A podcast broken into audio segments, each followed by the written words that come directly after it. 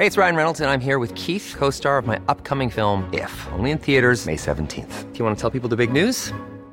All right, I'll do it. Sign up now and you'll get unlimited for $15 a month in six months of Paramount Plus Essential Plan on us. Mintmobile.com slash switch. Upfront payment of $45 equivalent to $15 per month. Unlimited over 40 gigabytes per month. Face lower speeds. Videos at 480p. Active Mint customers by 531.24 get six months of Paramount Plus Essential Plan. Auto renews after six months. Offer ends May 31st, 2024. Separate Paramount Plus registration required. Terms and conditions apply if rated PG. Hello, I'm Bella Perez Rubio, and you're listening to Teka Teka News. In today's episode, in the media landscape, our current situation, of course, generally it's very hostile, uh, left and right, yung mga attacks, not just on the, of course, concerns on cases and yung physical attack, but also there's this, yung papalaki, no? na cyber attacks, trolling, red tagging, and also, of course, very evident din yung legal attacks na lumalaki since 2017 up to present. The Philippines marked its first ever National Press Freedom Day on Tuesday, August 30. But is local media truly free?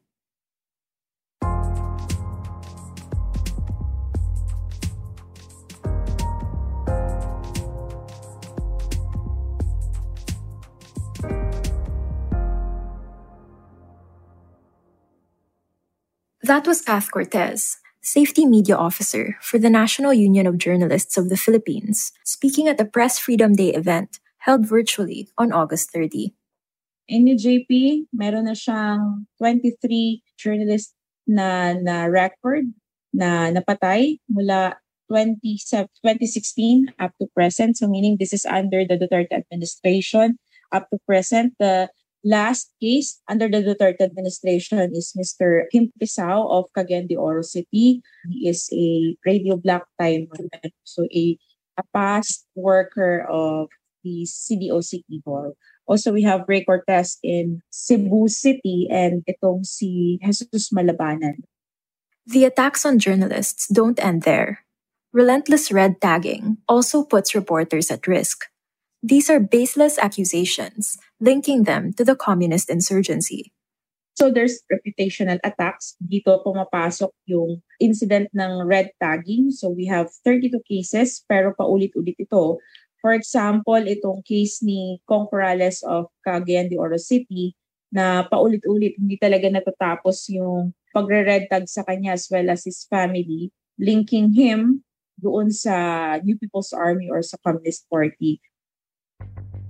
One of the more recent red tagging incidents involving Corrales, an associate editor for the Mindanao Gold Star Daily, was over his reporting on community pantries, the food banks established by Filipinos to fill the gap left by the government during the lockdowns.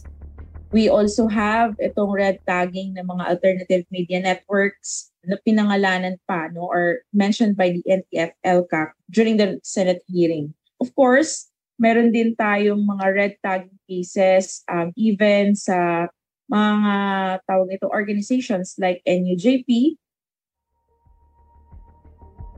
At the request of then National Security Advisor Hermogenes Esperon, the National Telecommunications Commission last June blocked access to alternative media outlets Bulatlat and Pinoy Weekly.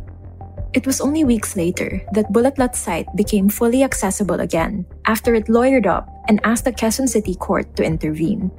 But Pinoy Weekly has been forced to operate from a mirrored site as its original URL remains inaccessible. And then, there's the cyber attacks. Yung Media Safety Office nakapagtala ng 20 distributed denial of service or itong DDoS attack. Particularly, marami tayong natala na mga pag-atake mula noong nag-umpisa ang kampanya para sa 2022 elections. So, hindi ito nag-limit doon sa mga alternative press kagaya ng Kodao, Bulatlat.com, Altermedia Network. But also, meron ding mga means, uh, malalaking media companies like CNN na naging victim ng cyber attack during noon sa pag kanilang uh, presidential debate. So, escalating ito, no, especially during the election. These coordinated attacks didn't start this year. At the height of the Senate's investigation into the Pharmaly scandal in 2021, the Senate website and the website of Senator Richard Gordon, then chairman of the Blue Ribbon Committee, were also hit by cyber attacks, taking them out for hours at a time. A few months later, in December, Rappler would report on a string of DDoS attacks on its own website. We'll pause for a bit, but when we return, we talk about the chilling effect of these attacks on the press.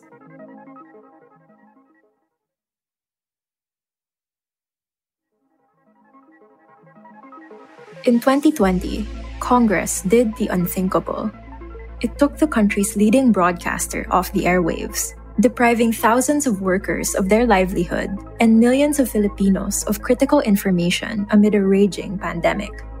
And in July this year, the Court of Appeals upheld a cyber libel conviction against Rappler CEO and Nobel Peace Prize winner Maria Ressa in a move that could mean other journalists may now be convicted of cyber libel for stories published as far back as 15 years.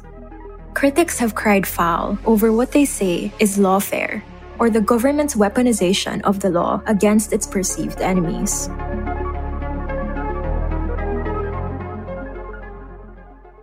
nakapagtala na yung NUJP ng 56 cases of cyber libel and libel cases. Marami ito, no? And ang notable dito, ang observation natin dito, mula nung nagkaroon ng election, mas lumaki and dumami yung mga nasasampahan ng kaso ng libel and cyber libel. No? Sinasabi nga natin, dahil sa mga batas, kagaya po ng um, Bayanihan to Heal as One Act or itong Republic Act number 11469, na napasa during the pandemic, in the middle of the pandemic, mas na-weaponize ito to silence and to harass yung mga journalists na nasa forefront no, ng reporting, especially those who are critical in their reportage or yung talagang naghahanap or halimbawa nagre-report ng mga problema doon sa COVID pandemic response ng gobyerno Former National Security Advisor Esperon also cited the widely contested anti terror law when he asked the NTC to block a slew of websites, including those belonging to Bulatlat and Pinoy Weekly.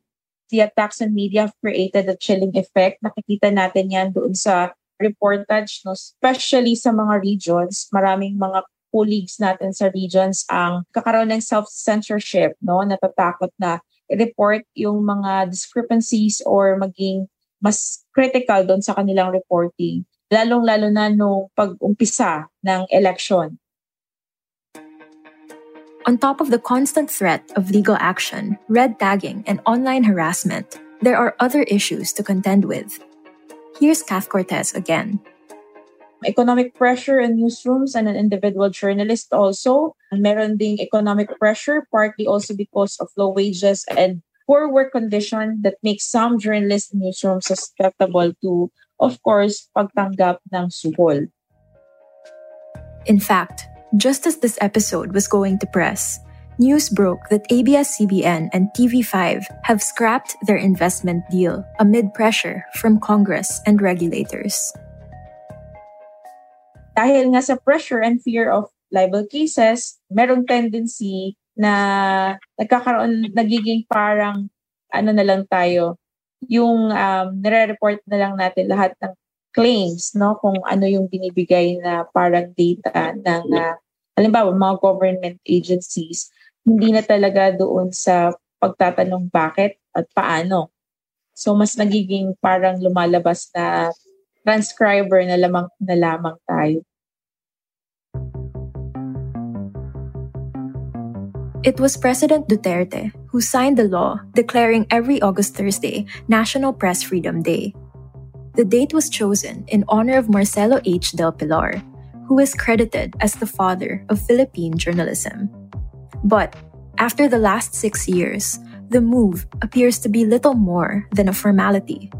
There is also little indication that things will be different under President Marcos Jr., whose campaign shunned journalists and whose press secretary has said, in no uncertain terms, that the administration will be prioritizing giving access to state run media.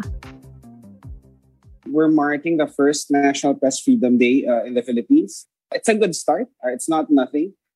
That's Jonathan de Santos, chairperson of the NUJP. But we are hoping for better access to information. We're hoping for an end to the attacks. Uh, we're hoping for the decriminalization of libel and better working conditions for uh, journalists in the Philippines. You know? There are some sparks of hope. For example, in Congress, there have been bills filed to decriminalize libel and also the Media Workers Welfare Act, which would give journalists better protections, no, has also been filed. So we will be waiting for progress on that.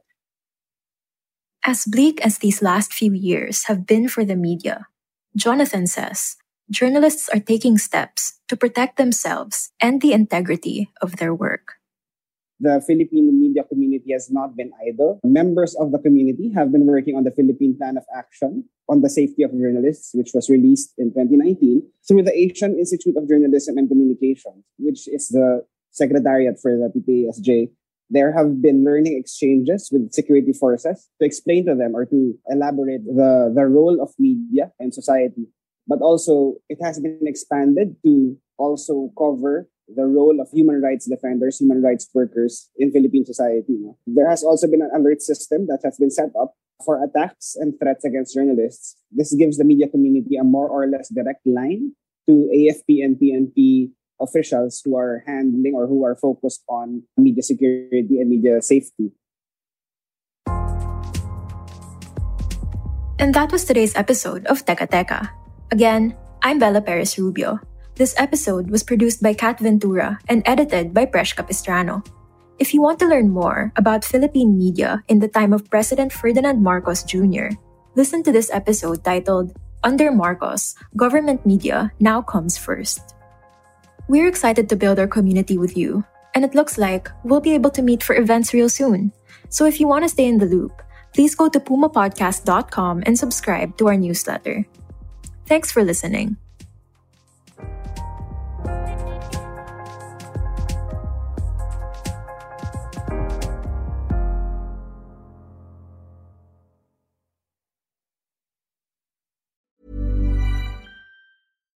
When you make decisions for your company, you look for the no brainers. And if you have a lot of mailing to do, stamps.com is the ultimate no brainer. It streamlines your processes to make your business more efficient, which makes you less busy. Mail checks, invoices, legal documents, and everything you need to keep your business running with stamps.com. Seamlessly connect with every major marketplace and shopping cart Schedule package pickups and see your cheapest and fastest shipping options from different carriers with rates up to 89% off USPS and UPS rates. And with the Stamps.com mobile app, you can take care of mailing and shipping wherever you are. Make the same no-brainer decision as over 1 million other businesses with Stamps.com. Sign up with code PROGRAM for a four-week trial, plus free postage and a free digital scale. No long-term commitments or contracts. That's stamps.com. Code program.